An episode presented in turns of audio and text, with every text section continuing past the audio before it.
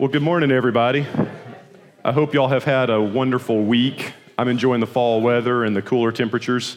Uh, I'm sure you guys are too. But um, Aaron asked me to fill in for him today, so I, I hope that God can use me to show you just some of the depths of this passage and of His Word um, today. Um, but before I get started, I do want to give a little credit. I, I read a lot of commentaries and a lot of um, uh, uh, thoughts on these on this passage, you know, while preparing. And a lot of uh, of what I have uh, seen was from John Piper, so I just want to just kind of give him credit up front, and I'll quote him a couple times uh, throughout the throughout the talk. So um, today we're going to look at Ephesians four, uh, the end of the chapter, verses twenty-five through thirty-two. Um, this is a very practical section. It's a very applicable section.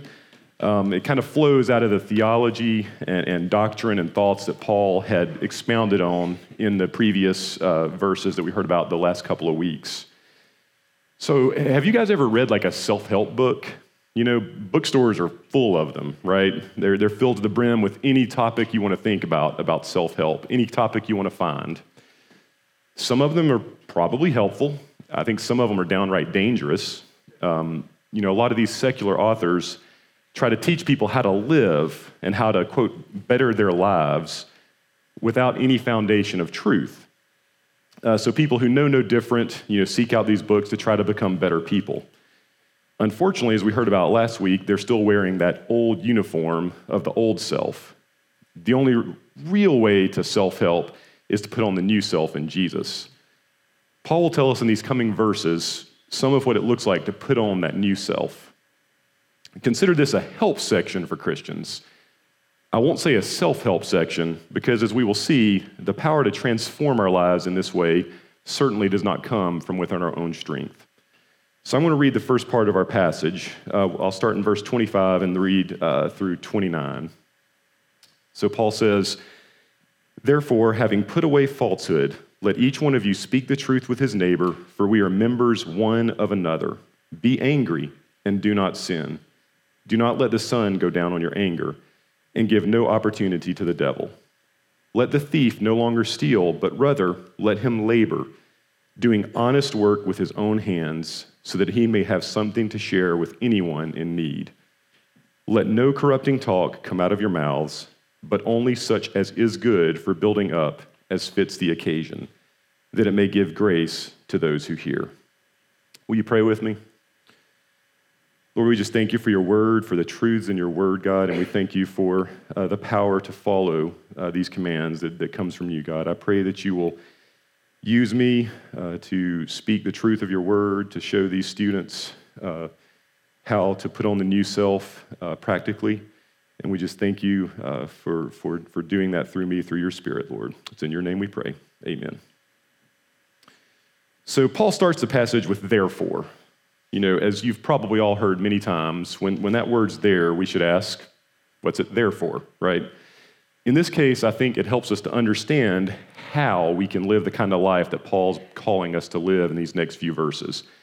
I think it refers mainly back to verses twenty-two through twenty-four, which Aaron talked about last week.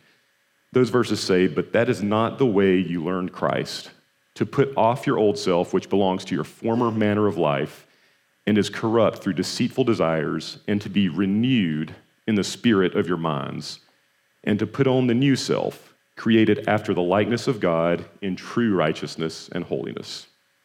So, so once we've put away the old self and put on the new self, we can put away falsehood. We can no longer steal. We cannot let the sun go down on our anger. So Paul specifically has four examples of the old self versus the new self, negatives to get rid of, and positives to embrace. So we'll start with the first one that he lists here. He says, "Having put away falsehood, let each one of you speak the truth with his neighbor, for we are members one of another." So Paul tells us our motivation here to speak the truth is specifically because we're members of the same body. So this command is specifically about speaking truth to fellow believers, but I think you'll see it certainly applies and extends to our behavior towards non-believers as well. And that's actually something we can think about as I go through this, this talk, is how this applies to believers versus, versus uh, unbelievers. So Paul says we should always speak truth. Paul's used this image of the body over and over again throughout Ephesians, and honestly in lots of his other writings as well. Uh, for example, in Romans, uh, he says very similar things. It's twelve, four through five, he says, for as, for as in one body we have many members, and the members do not all have the same function, so we, though many, are one body in Christ, and individually members one of another. So would your right hand tell your left hand lies? Would the hands get mad at the stomach because it gets to keep all the food and stop bringing food to the mouth? Well, that would be silly, right? The whole body would die. So in the same way, if we're lying to our brothers and sisters in Christ or telling untruths or withholding, we're harming the body of Christ. So that's, that's what Paul tells us is our motivation for not speaking lies to our fellow believers. So I mean, truth is so important. It, it really can't be overstated. You know, I think Paul tells us why in verse twenty-one, which is just before our, our, our passage, but he says the truth is in Jesus. If we are in Jesus and the truth is in Jesus, we must value truth. We can't spin it. We can't exaggerate it. We can't cover it up. We can't hide it. We must value it. So lying in general just damages our witness to others. It, it damages our relationships in big ways. Once trust is broken by telling lies, it's so difficult to repair that damage. I mean, this goes with your friends, it goes with your teachers, it goes with coworkers, it goes with teammates, it goes to fellow members of this youth group, it goes to church members. This, this just, this speaking truth applies everywhere. So I want you to think back about a time that you've been lied to by someone you trusted previously. We've all had that happen, you know? So I want you to think about that, how you felt about the person that told you that lie. Consider how you felt about them before they broke your trust. And now I want you to consider how you felt about them after you discovered the lie. Can you trust them again? Can that relationship be salvaged? It is so much harder to restore trust once lost than it is to build it up in the first place. I would be wrong, though, not to remind you that damaged relationships are fixable through forgiveness and restoration, but avoiding that damage in the first place is a much better option because rebuilding these relationships is an intensive, humbling, and difficult process. You know, I'm sure you've seen it with your parents. You know, they trust you until they give you, until you give them a reason not to trust you sometimes. And once that, that has occurred, gaining that trust back is even more, more difficult. So in summary, re- regarding speaking the truth, I think Jesus sums it up really well in Matthew five thirty-seven. Jesus said, let what you say be simply yes or no. Anything more than that comes from evil. So Jesus is saying, don't spin it. Say the truth, speak the truth, and that's the end of it. So students, I want you to put off falsehoods and embrace the truth.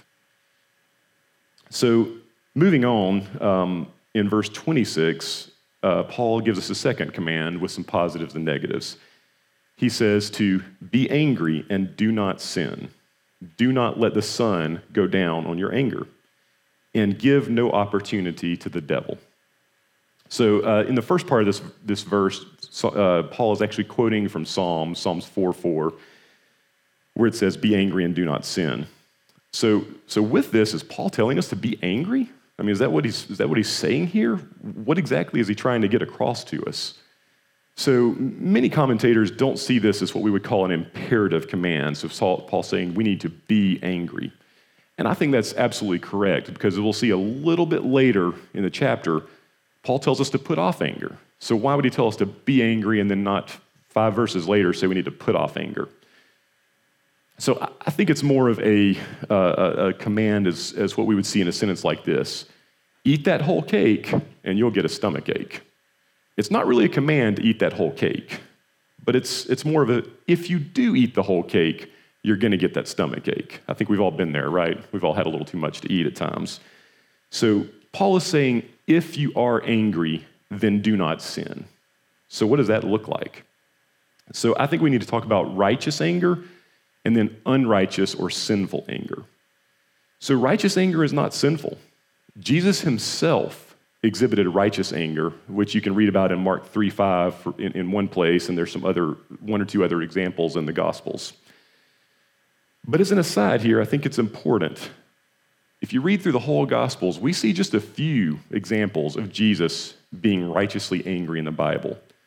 But when we compare that to the hundreds of examples of compassion, humility, love and kindness, forgiveness, you know, I think that would be a great ratio to live our life by.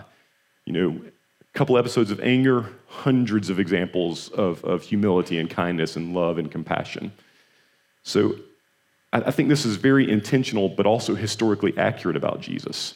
The disciples are showing us who Jesus is. What they are telling us is we don't have an angry, vengeful Savior. We have a humble Savior, a gentle and lowly Savior, a loving and kind Savior, a compassionate Savior. But let's get back to, to talking about righteous and unrighteous anger. So there's many uh, verses about anger in the Bible. So righteous anger is slow to occur, as we see in James uh, chapter one, nineteen and twenty, where he writes, "Let every person be slow to anger." But he also adds, "For the anger of man does not produce the righteousness of God." So righteous anger is also quick and brief. As Paul says in our passage, do not let the sun go down on your anger. That means if you're angry today, fix it before the end of the day. So if we hold on to anger, I think it turns into grudges and then subsequently into sin. It turns into being right rather than being righteous. It turns into being right rather than being holy. So righteous anger is simply being angry at what makes God angry for the same reasons God would be angry at it. Uh, speaking of Piper, one of the things that, uh, a quote from him, he said, "Our anger is righteous when we are angered over evil that profanes God's holiness and perverts his goodness." So not our goodness or our image or our person, but God's. So in contrast, let's let's talk about what sinful anger or, un, or, or unrighteous anger looks like. So sinful anger is selfish. It's self-righteous. It's drawn out. It's ego-driven. It's destructive. It's deceitful. It's even cherished, held close because our sinful hearts don't want to let it go. You know, we get so angry we can't even see straight. It causes us to lash out at others. It causes us to sin. It causes us to hold these grudges. If we go to bed over and over and over again with anger and grudges in our heart, it leads to bitterness, leads to destructive thoughts, bad practices. So there's a couple of good examples of this kind of sinful anger. I'll, I'll bring up one that you're probably fairly, fairly familiar with the first part of this um, narrative. So in the story of Jonah, so this is after he'd been swallowed by the whale, been you know put up on land because he was fleeing. He didn't want to go you know preach to the Ninevites. So this is after that point. Uh, Jonah actually became very angry at God. Jonah was angry at God for sparing the Ninevites because Jonah said they don't deserve sparing. They don't deserve an opportunity to repent. They need to be destroyed. So Jonah felt like he knew better than, than God. So... So he was angry there at God for sparing them. But later in the narrative, God actually made a plant grow up, a tree grow up to give shade to Jonah. You know, he's in the hot desert, and, and this plant grew up to give Jonah shade. And Jonah's pretty happy with that. But then God destroyed the plant with a worm, and the, the bitter and angry Jonah became angry yet again. Jonah had held on to his anger so much that now he was angry at God himself over something as silly as a shade tree. He was angry even to the point where in, in uh, chapter four, verse nine, he told God he was angry enough to die. So students, do you see how holding on to anger can cause us to do crazy and destructive things? Because Jonah had been continually angry, it led him to the point where he was whining to Almighty God, waiting to die because a worm had eaten his shade tree. I mean, that's what anger does to you if you hold on to it. So there's another interesting phrase, and I think it's important to note that, that when we hold on to our anger, it opens an avenue for the devil to get a foothold in our lives. You know, Paul specifically added um, the, the, the phrase, do not give opportunity to the devil when he's speaking of anger. You know, we'll talk later in Ephesians about the armor of God. And I'm going to go ahead and give you a little spoiler. There's no piece of armor made of anger. Okay? Anger is too dangerous. Even when righteous, it's too dangerous. So that's again why Paul says, give no opportunity to the devil when discussing anger. Instead, what we need to do is use the shield of faith to protect ourselves from the flaming darts of the devil and to prevent him from ever gaining a foothold into our lives. So I think we need to be honest with ourselves. Even when we are angry at things we should or could be righteously angry at, we often turn that into sinful anger. I would say that ninety-nine percent of the time we get angry, it's rooted in sin. It's selfish. It's, it's self-righteous. You know, the world around us loves anger. It gets clicks and views on social media. It gets eyes watching the newscasts. All it's there for is to fire people up to get them angry. The world is addicted to anger, and I think it shows. The world gets incensed at even the most minor of slights. There's no patience. There's so little love. The world is full of anger. We as a church, as a youth group, we must not be like the world. Guys, we can't be seen as an angry people.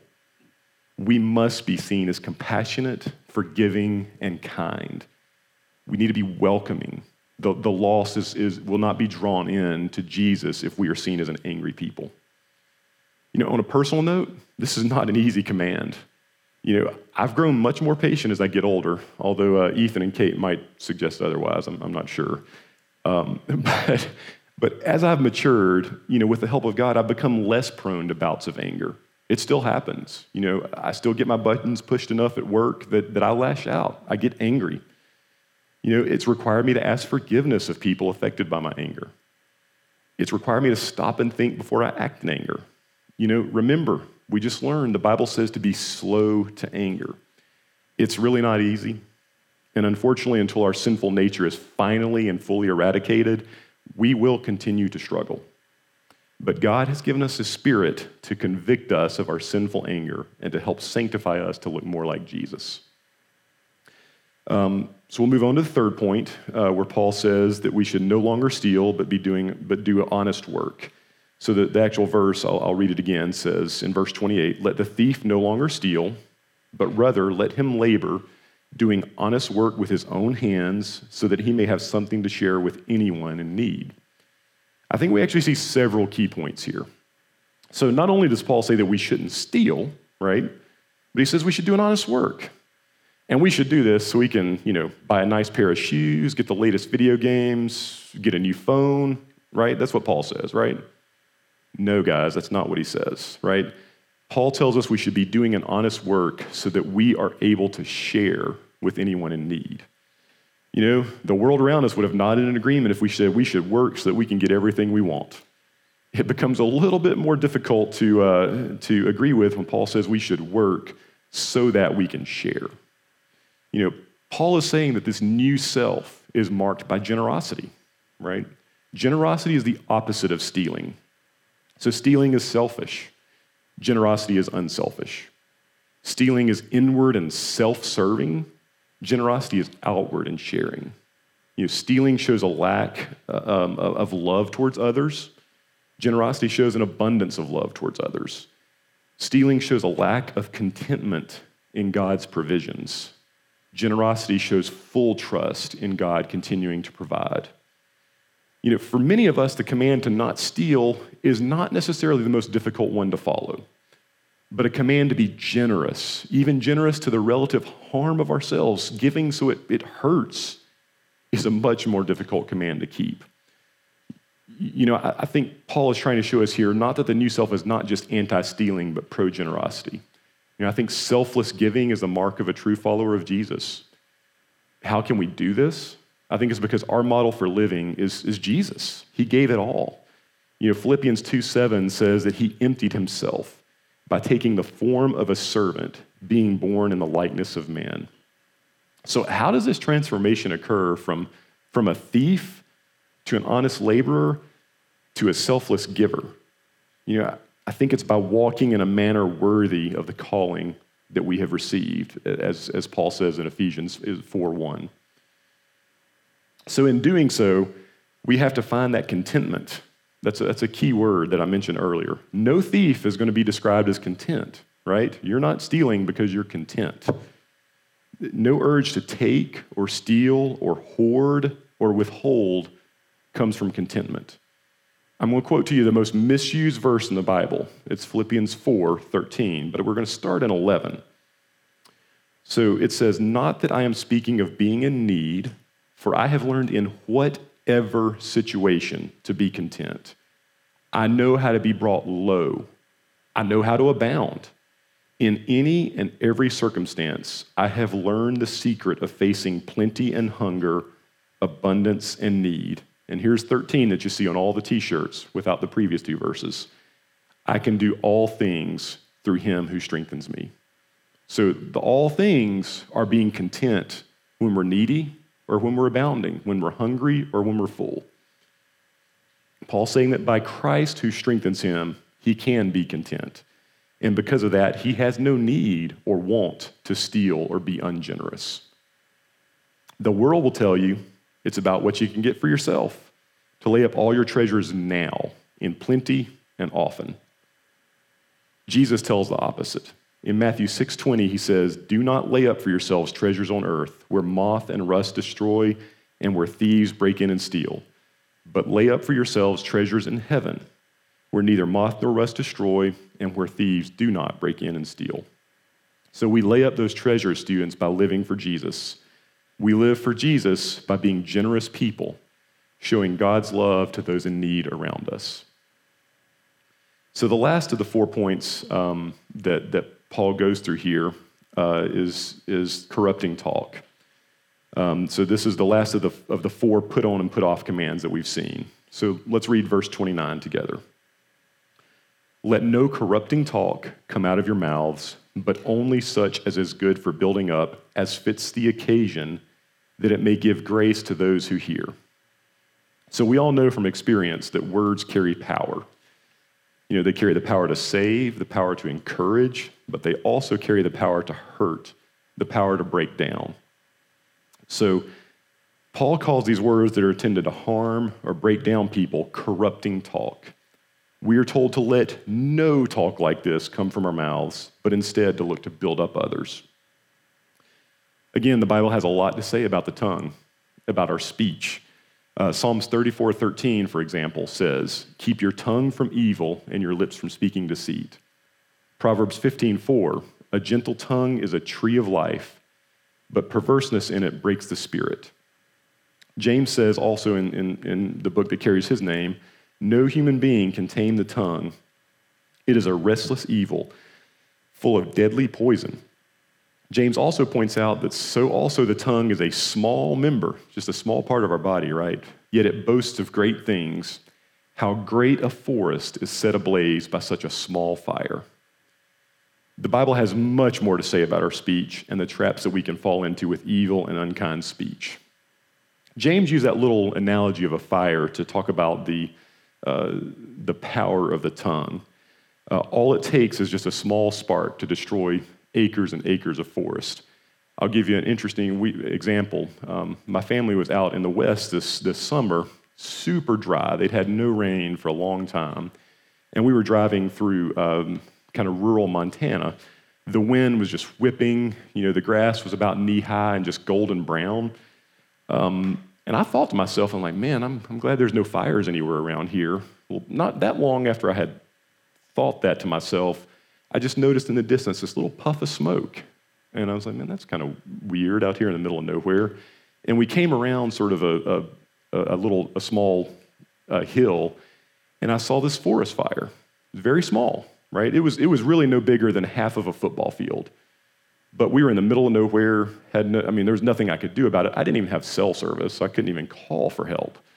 So we drove on until I got cell service, and I called nine one one to report this, this fire that I said, oh, it was pretty small, you know, half a football field. Well, probably two hours later, we were driving on, and out there you can see for a really long way. And I happened to look behind me, and there's this huge cloud in an otherwise cloudless sky. And it was it was actually a cloud because that fire had grown so big, it had made its own cloud, and you could see the smoke under that. So by the time we left a week later, that fire had burned almost twenty thousand acres. That's over thirty square miles. literally like half the size of Auburn. So from that little tiny spark that I saw when it was no, no more than half a football field, it had grown. So the tongue is similar. All it takes is an evil word towards another person, and the fire's on, right? There's, it's so hard to put it out. It, it tears down your reputation. It tears down your witness, right? And more importantly, I think it reflects poorly on God when we talk in a corrupting way to fellow believers. And, and, and guys, remember, we are ambassadors of God. Um, so I think it's also important to note that we're not just called to not use corrupting talk, but we're called to use our voice to build up others as fits the occasion. So, you know, once again, we're talking about how we interact with believers here, with fellow Christians. So, and, and building up someone in this case is to help someone grow in Christ's likeness in their faith. You know, I think you could think of a construction analogy where our words are like a piece of lumber, a piece of the wood. We only want to use good, wholesome, and strong lumber. You know, if you put rotten lumber or lumber with holes in it or corrupt lumber into a frame, your whole building can fall down, right? Our words should give grace to those who hear.